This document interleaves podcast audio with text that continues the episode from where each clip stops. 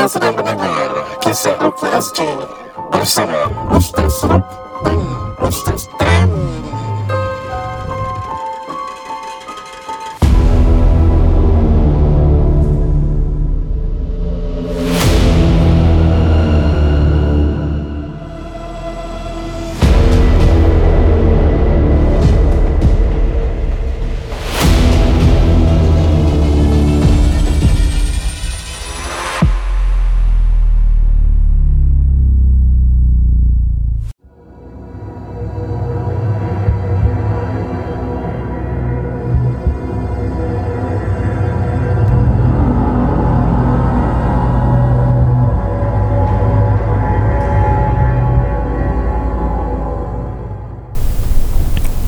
Assalamualaikum warahmatullahi wabarakatuh. Bersama saya Rudni Zainur.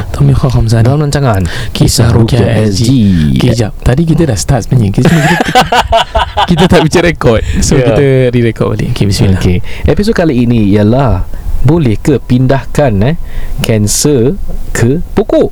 Jadi kenapa dengan ini kerana kiriman daripada salah seorang uh, pendengar KRSG dia bilang ustaz boleh ke tak boleh ni. Jadi kita pun cari kat TikTok. Biasalah TikTok ni kan.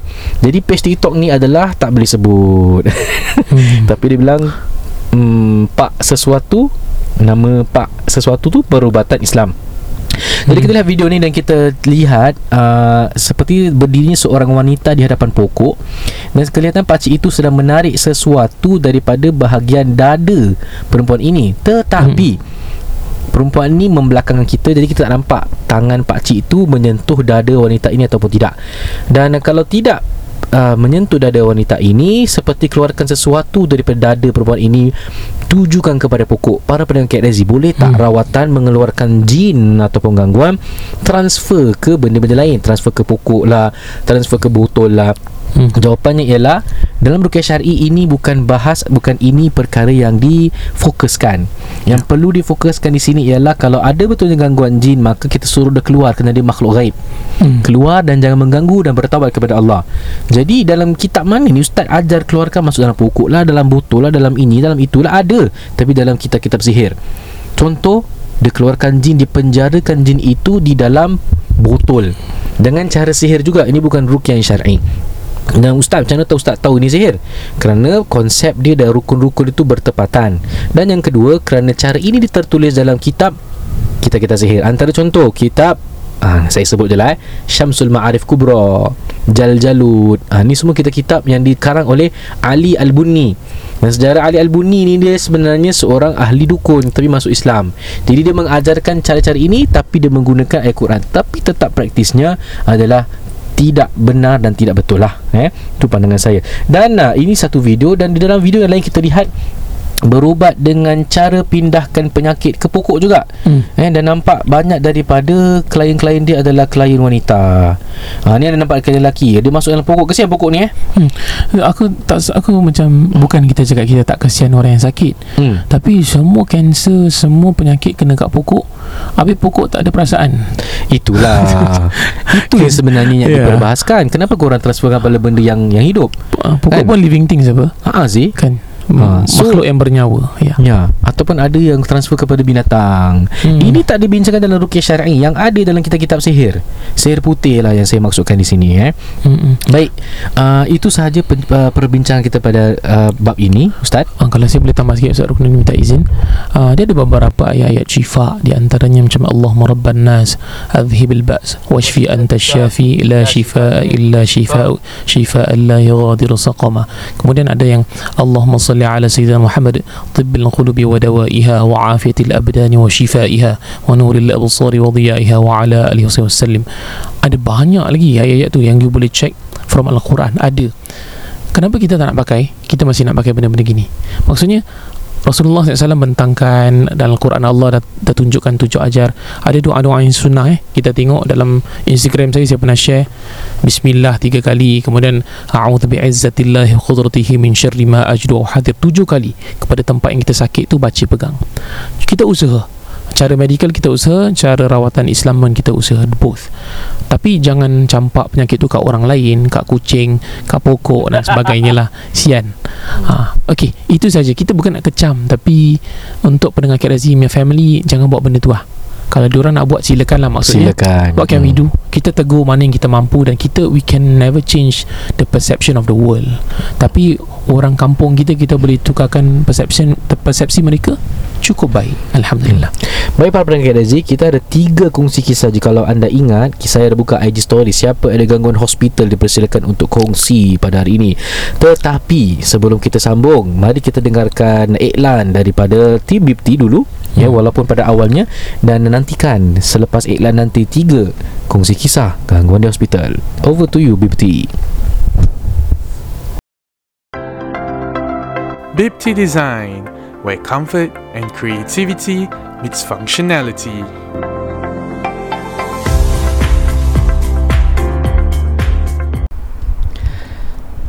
Assalamualaikum semua para pendengar KRSG Macam biasa kita ingin mengucapkan terima kasih kepada Ustaz Tam dan Ustaz Uruk Kerana bagi kita peluang untuk menaja podcast KRSG Kami dari Bipti Design.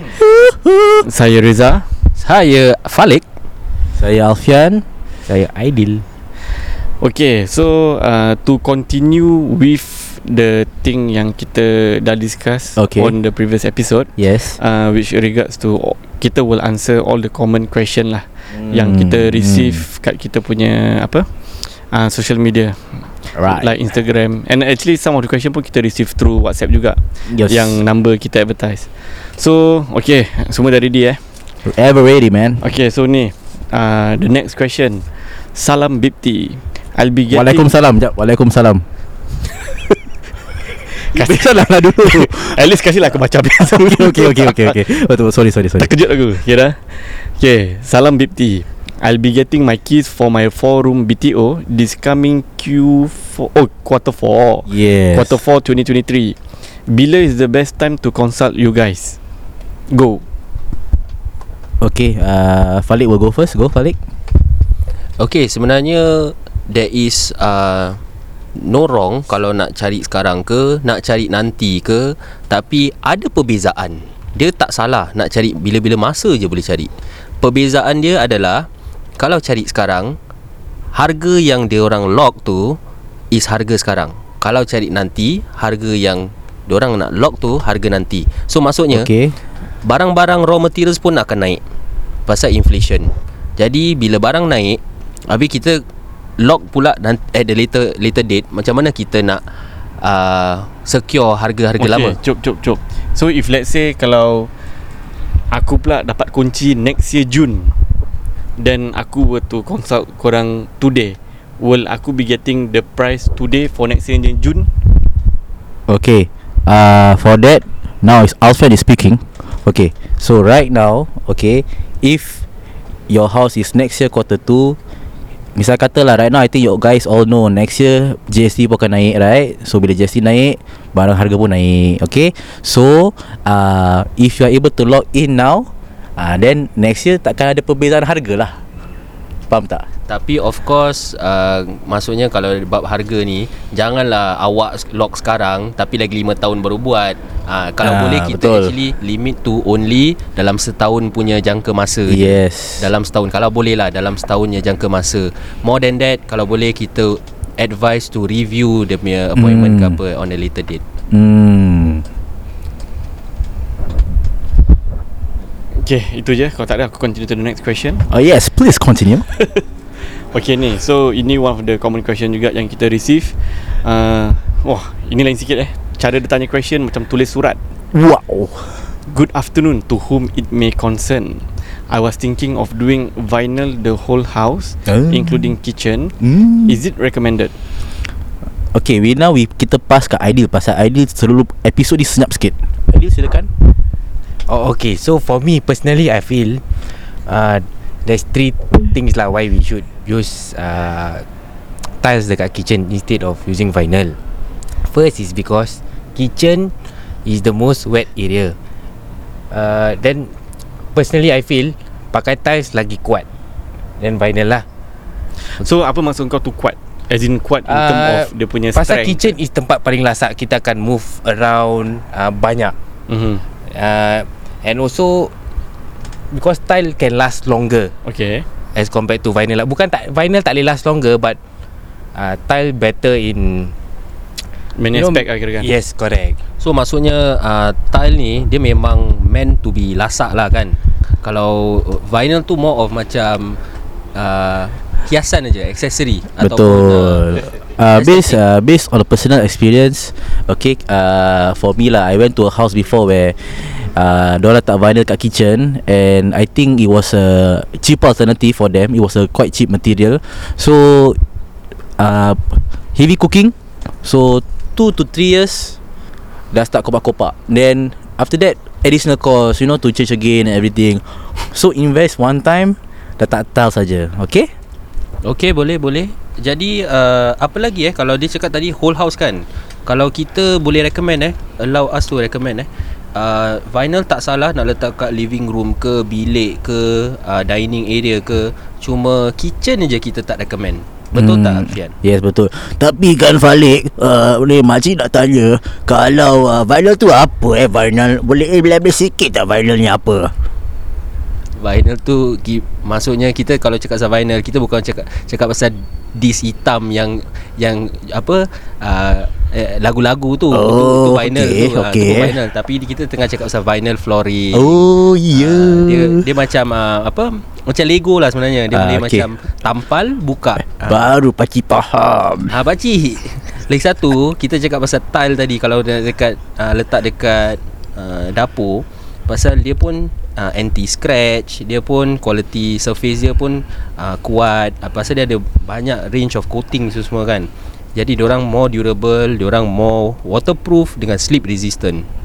Okay Now kita pass it back to Reza Okey jadi semua para pendengar KRSG Kalau sesiapa ingin Renovasi Ingatlah Bipti So Yes. you can contact us At 9826-9263 Ataupun 9826-9263 Ataupun Iya. boleh follow kita punya Instagram Page Bipti Design. Boleh Alright. Follow us juga. man. Okay alright. So terima kasih Ustaz. Terima kasih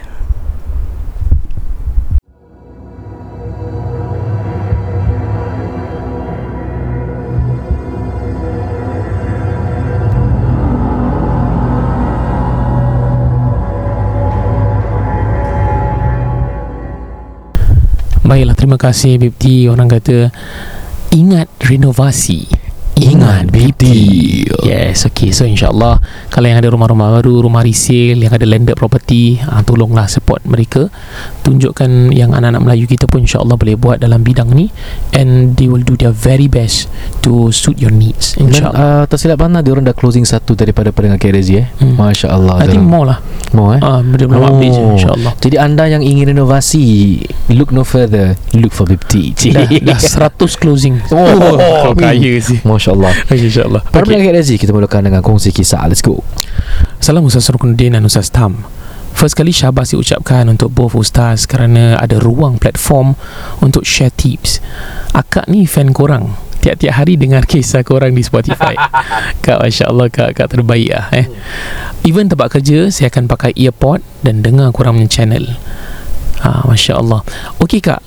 Okey, kak nak share ni gangguan ni dekat hospital. Sewaktu kak kena admitted pada tahun 2008 due to asthma. Masa tu I kena admitted to class A kerana masa masa ketika itu kelas B dan C ataupun ward B dan C penuh. Okey, I kena pakai nebulizer lah untuk bernafas kerana selalu semput. Jadi uh, sewaktu kak dengan khayal tu dengan ubat yang telah diberikan oleh doktor uh, tiba-tiba terdengar suara garau yang kasar keluar. Keluar. Dua kali. So I rasa dah tak sedap. Dan saya tekan butang call untuk minta nurse datang tutupkan blinders. Kerana tingkap dan pintu bilik oh maksudnya dia punya blinders tu tak terturun. Jadi tingkap tu masih nampak luar ketika waktu malam tu. Jadi bila nurse tu dah buat I pun ingatkan dah settle lah ustaz. Tapi the third time dengar lagi suara yang sama cakap. Keluar tiba-tiba muka kiri sebelah saya belah kiri muka saya seperti disepak dengan lengan. Dan saya rasa orang kata sakit lah ustaz rasa berdesing itu kena sepak. Again saya picit butang untuk memanggil uh, orang kata nurse untuk datang ke bilik saya. Jadi bila diperiksa dia kata ada cap tapak lima jari Dan lengan. Dan lengan saya ada tiga cakaran yang Oh begitu my panjang. God. Sekali dapat tahu Ustaz. Sebenarnya bilik itu tidak boleh dibuka kepada sesiapa sebab ada gangguan sebelum ini. Ya Allah. Aku nak tanya kakak ni Ni hospital mana Ward mana ni? Aku tak nak masuk. Dia cakap pada ustaz Jangan pakai nama sebenar Kak. Ya Boleh panggil Kak Ali je. Ah, okay Ellie lah. Kak Ellie Ellie Ellie Kak Ellie eh. Ellie McBill eh? Ha, Kak Okay. Ellie I think ni KK kot. Okay. so kita bedah siasat dulu kisah ni. Ya. Okay uh, Bagi pandangan saya ustaz Ini kena gangguan ni Kena tampang dengan jin ni. Kau ni gangguan jin ni. Ha. uh, Saya pernah dengar pada Ward A1 eh? Banyak kali saya pernah dengar cerita contoh macam um, Mereka uh, didatangi oleh nurse yang berpakaian warna hitam. Uniform What hitam. E What E Ward A. Sedangkan Nurse mana hitam? Mana ada nurse kat Singapore pakai uh, uniform warna hitam? Oh Tak itu ada. lah Ah, ini, jahanam tu. Ini biasanya yang Akak-akak kita yang sedang apa ni Nak nak menimang anak eh. You are at your labour ward. Lagi-lagi kelas A. Uh, Saya tak nak cakap hospital mana Tapi dah beberapa Kita dapat. Saya personally Saya dapat dua ke tiga cerita. Saya tak ingat eh Exactly. But I think about Satu family saya Lagi dua orang lain. Uh, Sejak daripada itu Bila saya nak Isteri saya nak melahirkan anak Kita ambil kelas B2 Eh B1 B1 empat orang. kelas A. Ah, Kelas A aku tak main lah. B1 Empat orang Ada aircon. Bayarannya tak semahal A1 lah. Ha, Jadi ini depends on your budget. Kalau you jenis orang yang tidak takut You yakin dah belajar ilmu You nak ambil A1 juga Bismillah. Tak mau fikir-fikir ha, Bagi yang kurang yakin sikit Rasa macam Alamak tak nak lah. Aku tak nak leceh. Aku ada duit Tapi aku nak yang sederhana Ambil B1 ha, And it doesn't matter Kelas apa Ward apa you ambil Penting you selesa melahirkan anak Dan dapat layanan yang baik Daripada Nurses and doctors. Jin tu dia punya pasal. Kalau you fikir pasal jin Bila you nak lahirkan anak? Ah, yeah. So Bismillahi uh, Orang kata Bismillahi Allahu Akbar Teruskan. Ya. Ana pernah dengar satu kisah ni Nak share dulu sebelum kita pergi Hmm. kongsi kisah yang kedua ni By the way Bipti kat kereta depan tau Oh tu diorang eh? Oh, diorang. Ah, ya, Bipti bersama kita lah oh, Okay, okay, okay. Yeah. So cerita dia saya sing singkatkan lah eh Okay Ada satu kawan ni dulu bilang lah nenek dia kena masuk hospital hmm. So bila dia masuk hospital tu Hospital tu berkipas Satu waktu bila dia bangun Dia buka mata Tahu tak dia nampak apa Apa? Kipas tu stay Tapi kat kipas tu ada benda Apa? Kaki kat atas Badan kat bawah Kepala Okey. dengan mata terjojol keluar Tengok nenek tersebut Dengan rambut panjang. Pakai baju putih. Ini benda pun dah pandai hang-hang Dah macam bat pula eh. Dah macam kelawar pula. Hmm. Seram pula aku dengar. Kalau aku aku sabit dia Okay Mata, Okay Mata terjojol cannot lah. Ah, Cannot. Tak boleh tak boleh. Jangan jangan terjojol lah bilang dia. Pergi pakai kacamata ah, Jangan gitu ah. Kisah Okay. kedua anak anak sambung boleh? Okay Bismillah. Kisah ini dia bilang I'm an endoscopy staff ustaz. Cek-cek perut And usus besar. Itulah department saya. Hmm. So my department kita ni Tak ada night shift Tapi kita ada on call. Satu hari tu pukul 2 pagi Kita kena call back. So sampailah tempat kerja saya Nak buka lampu dan satu bilik. Bila I masuk center Ya Allah Berderau darah saya ustaz Ya. Tiba-tiba ada orang ustaz Dekat registration counter Pukul 2 pagi Padahal memang tak ada orang pun ustaz Saya indahlah pengecut Tapi tak tahu kenapa that day beranikan diri Saya baca Al-Fatihah Dan tiga kul terus hmm. dan terus saya jalan masuk dalam dan ignore apa-apa benda yang kat depan kaunter tu. Nasib 5 minit kemudian, kawan saya datang lagi seorang. Saya pun tanyalah, ada ke orang tak kat depan tadi? Dia cakap, tak ada. Rupa-rupanya, tuduh yang dah kerja sana cakap this is all normal. Pasal partner saya for on call that time, a senior staff. Okay Alhamdulillah till now I'm still working there But jelmaan dah tak ada. Cuba dia main-main dengan barang kita Dan jatuh-jatuhkan tu. Adalah ustaz? Hmm. Frankly speaking Terlalu banyak ustaz cerita kalau di hospital. Cuma tak tahu story mana nak bilang. Ya. Uh, Okay Nah kisah kedua. Anda nak sambung? Kita kedua? Okay Sekejap. Um, Saya kena tekan kepada kisahnya dulu. Ah, Nampaknya saya belum tekan. Ya. Uh, Okay I think Saruk cerita lah Okay boleh? Orang ustaz Ini cerita yang seterusnya Sama juga We are being called back At midnight. So by 1 pagi We need to be at the hospital. Hmm. As usual Siapa datang dulu Kena buka the whole center. So saya dah sampai Dan saya naik lift. Eh, Lift naik atas Kerana center kita Level 2 Ustaz Saya naik patient lift SGH kan ada dua lift. Ini dah bilang. SGH Dah terlepas eh. Alamak. Satu for patient Satu for visitors. Okay. So I went to the visitor punya lift lah. Okay. Ustaz Tahu tak apa saya nampak? Apa? Suddenly I saw satu patient Ustaz Masuk lift dengan saya.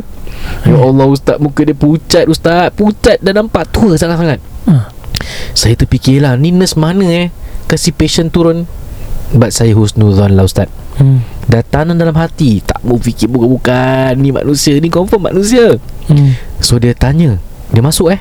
Dan saya tanya dia lah. Uncle which floor? Dia said Five. So saya pun picit lah level 5 Hmm. When lift went up to level 2 Saya pun keluar. Hati tergerak lah nak tengok. Hmm. Kat patient tu Takut-takut apa terjadi kat dia kan. Hmm. Dah lah pucat gila. Ustaz You tahu what happened tak? Wait. Saya terus lari Ustaz. Rupanya tak ada orang dalam lift. Tak ada orang dalam Tak lift? Akak Akak suaka Akak Aku tak nak pergi SJ Akak suakana kak Tengok kiri Tengok kanan. Ada siapa tak yang Tak ada orang kan? Jadi saya lari lintang pukang Keluar Ustaz Ketakutan. Hmm. Nasib the one I'm working with Is orang tak lepas solat Ustaz Dia baca Al-Fatihah Da'itul kursi Dan suruh saya minum air. Baru saya rasa okey. Because I feel like Semangat dah hilang Ustaz. Terkejut sangat. Otak terus jam ah, blank. Till now Ni baru dua stories. Hmm. Memang saya tak boleh lupakan Wah aku tak boleh. Aku cerita hospital bagi aku Dah sangat deep.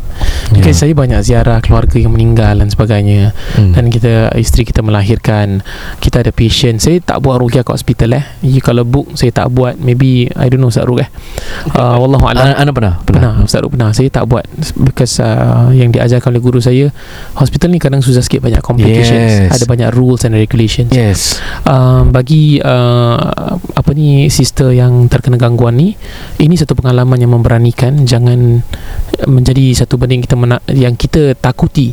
Dan bagusnya you masih kerja sana. Maksudnya masya-Allah lah you lawan perasaan ini. Uh, tidak mudah. Kalau saya dalam keadaan you pun wallahu alam.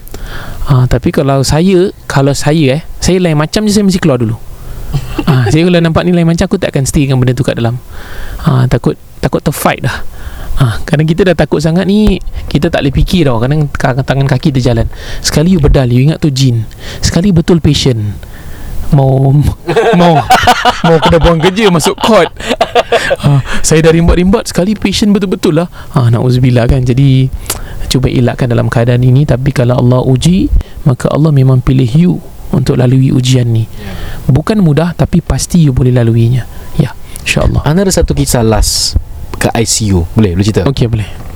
Tapi Ana tak tahu ni jin ke bukan tau Okey. Ni Okey. bukan hospi- tak boleh cerita hospital mana ya? Tak boleh cerita hospital Okey mana okey. So cerita ni dia persoalan kenalan Dia bilang Bapak dia ni Tengah sakit Hmm. Kat ICU On machine Hari tu dia sadar Hmm. Hari sebelum tu dia tak sadar Lepas tu dia sadar balik Bila dia sadar tu Satu benda pelik berlaku Ni, ni life support ke bukan?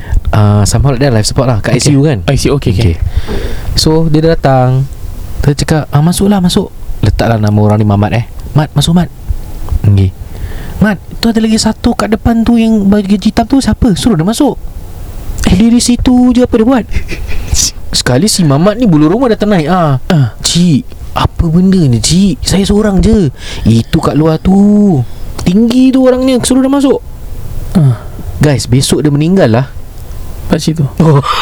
Inna lillahi wa inna ilaihi. So sekarang ni Dia nampak tu benda gaib eh Ha. Sama ada tu dia nampak jin ke nampak malaikat maut Oh na'udzubillah Faham dzalik. tak? Bukan na'udzubillah lah maksudnya kalau malaikat keluar- Kalau malaikat maut tu Dah tak boleh cakap apa-apa lah Ya, dah, memang, ya. dah memang ajal dia Ajal kan dia. oh.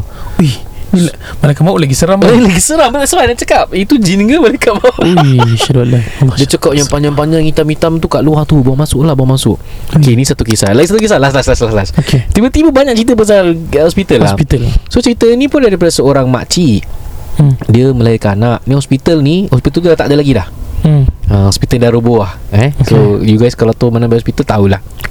So dia baru melahirkan Anak tu diletakkan di tempat lain Pasal ada sakit kuning. Okay So dia duduk kat ward. Dalam ward tu ada enam orang. Tapi yang ada dia kat tengah-tengah katil Sebelah dia satu perempuan. Perempuan tu nangis. Perempuan tu nangis.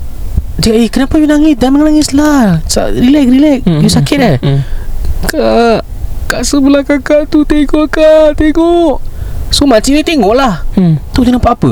Apa? Ada orang kat sebelah katil Tengah tidur facing opposite. Tapi rambut panjang dia sampai ke Floor. Lantai. Oh okay. Sorry makcik tu pusing tengok.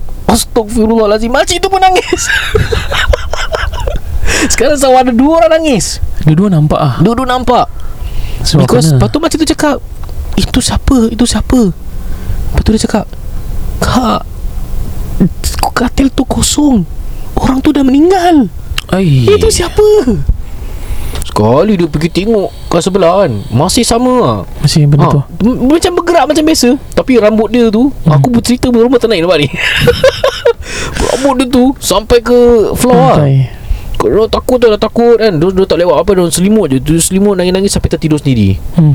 Besok dia orang tanya Siapa kat situ? Hmm. Memang orang tu dah meninggal. Tak, tak ada tu orang. kosong. Tak ada kosong Tak ada orang. Bapak. Wah.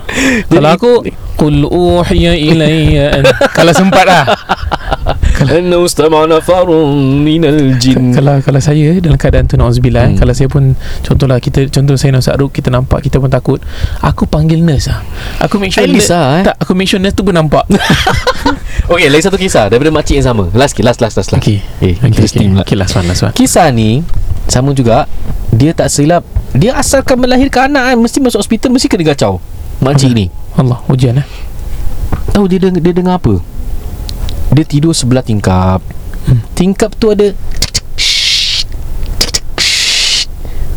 Bila tengok Ada jari orang kuku panjang ah, Tengah anu-anu dekat situ Miss tengah on the way tengah tengah bikin lah Tengah ah, tengah apa lah Dia nampak ah.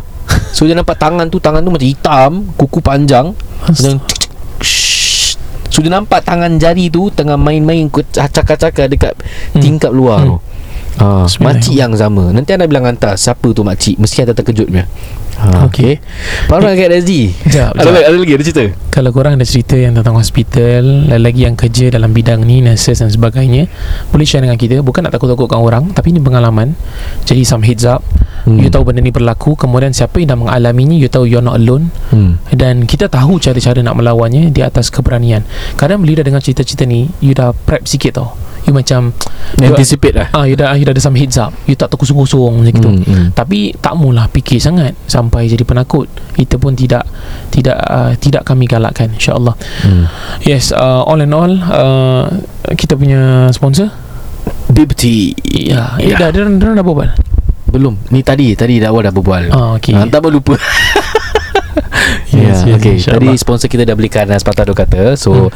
Sekian saja daripada saya Runi Zainal Atau Ustaz Tamliah Khad uh, Any last words Kambing yang dirukiahkan Jangan lupa beli untuk korban Tak tak dirukiahkan lah Uh, ibadah Ya. korban 2023 saya Hmm. Ustaz Ruknin buat. Kalau you support it means a lot to us. Itu Ya. saja insya-Allah. Okay. Thank you so much. Sekian saya Saya Runi Zainal Tamliah Khamsani. Wabillahi taufiq. Wassalamualaikum warahmatullahi wabarakatuh.